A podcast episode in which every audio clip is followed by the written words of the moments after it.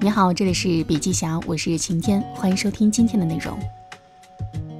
如今一讲到创新和发展，就离不开五 G。今天要跟大家分享的就是五 G 的行业应用与创新模式，希望能给你一些启发，可以运用在自己的实际工作当中。今年的六月六号，工信部向中国电信、中国移动、中国联通和中国广电发了五 G 的牌照，预示着五 G 真的来了。从电信业情况来看，到目前为止走得比较快的是韩国，相对而言规模也是最大的。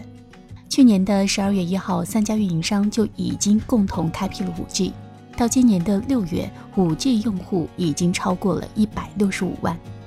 其他国家也在行动，比如说美国。比如说，原来对此很不积极的欧洲，现在也开始行动起来，但是开通的范围都很小。从第一代移动通信开始，我的全部职业生涯可以说都与手机相关。我有一个很强烈的感觉：以前从一 G 到二 G，再到三 G 到四 G，只是无线技术的升级；但是这次明显的感觉到，五 G 已经从单一的技术层面扩大到经济、外交、军事上。似乎所有的东西都在关系着五 G，归根结底是因为数字经济。数字经济时代，网络是最重要的载体，没有网络就相当于没有数字经济的入场券。事实上，今天衡量一个国家的很重要的标志就是网络。在这种情况下，没有人愿意落后，所以现在五 G 非常热。根据中国信息通信研究院的预计。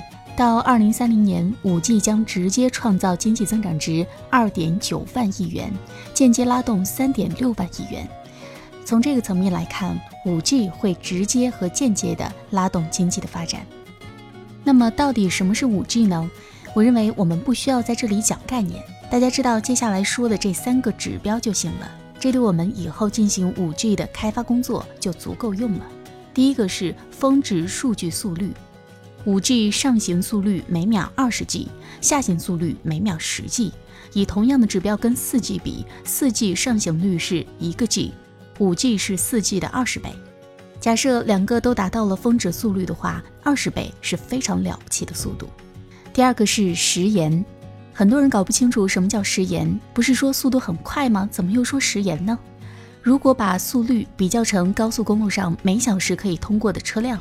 那么时延就是车辆上高速公路以后，还要通过检查站、收费站，也需要数据，这都需要时间。我们的移动通信也是一样，需要处理的时间。第三个是密度，在这里呢，密度是指每平方公里一百万个设备。如果大家想了解五 G 的话，记住这三个指标就行了。那么五 G 有什么样的价值呢？五 G 的价值体现主要通过以下三个方面：第一个是网络连接。现在运营商已经在开始做了，这是五 G 的基础。第二个是终端设备，在终端设备当中，手机是其中之一。现在五 G 的手机跟每一次的升级都不一样，以前的每一次升级都是网络出来了，没有手机，但是这次五 G 的芯片先于五 G 出现了，这就意味着我们可以在柜台买到五 G 手机了。第三个是应用服务。其实，最终五 G 的各种功能是要通过应用服务才能体现出来的。打个比方，在五 G 的总价值当中，我们的网络有很大的价值，手机的价值链又很大，但是两者加起来只有五 G 整个价值的百分之五，剩下的百分之九十五都是在服务方面。那么，好多人心里都存在着这样的疑问：移动通信应用对消费者有什么用呢？对开发者有什么用呢？那么对此问题，国际联盟卫星把 5G 定义为三种应用场景。第一个是增强型的移动宽带，4G 就是移动宽带，5G 将其增强了。增强了之后有什么用呢？其实 5G 的第一个用处就是大家上网使用流量会更加痛快。我们回忆一下，在 2G 的时候，每人每月的数据流量大约是三十兆。到了三 G 达到了三百兆，到四 G 时已经开始达到一 G，并且很快就有了三个 G、四个 G 了。现在很多人已经是月均八个 G 的数据流量了。室内的话，大家普遍在用 WiFi，所以在移动宽带方面，我们还有很大的潜力。另外呢，它还有很多原来想做，但是由于速率不够而没法做的一些业务。比方说 AR 和 VR，现在 4G 时已经有了，但是由于 4G 的速率不够，所以并没有很好的被使用。但是 5G 的到来一定会让他们大显身手。除此之外，5G 环境下还可以做的事情就是电视直播。大家可千万不要小看电视直播节目，这解决了很多年来要解决但是一直没有解决的问题。第二个呢，就是 5G 的精华利用场景是更可靠、低时延通信。想要进行 5G 应用上的开发，大家要特别关注高可靠、低时延的通讯。比如说自动驾驶汽车，今天大家看到的自动驾驶汽车都是互联网的，它是完全通过传感器、摄像机、雷达等等来模仿人的眼睛、耳朵，然后进行相应的操作。随着 5G 的到来，我们提出了一个 V2X 的概念，就是通过互联网的方式将所有的东西都连起来。交通指挥系统把信号拉过来，并且与所有的车辆和路边所有的东西相连。如此一来，就不需要模仿人的眼睛去看现在是红灯还是绿灯，前面有没有人。自动驾驶汽车就更加高效了。除了自动驾驶以外，远程驾驶也会得到快速发展。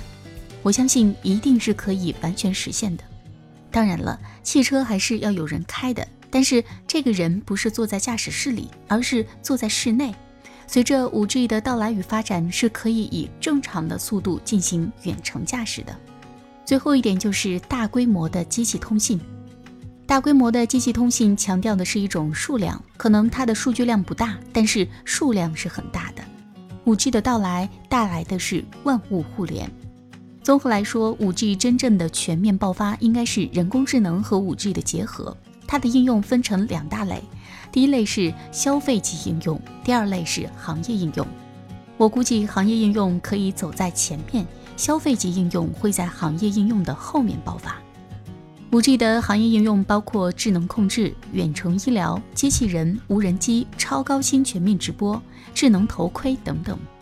那么说到全面直播，三 G 的技术上是达不到要求的，四 G 直播行业发展很快。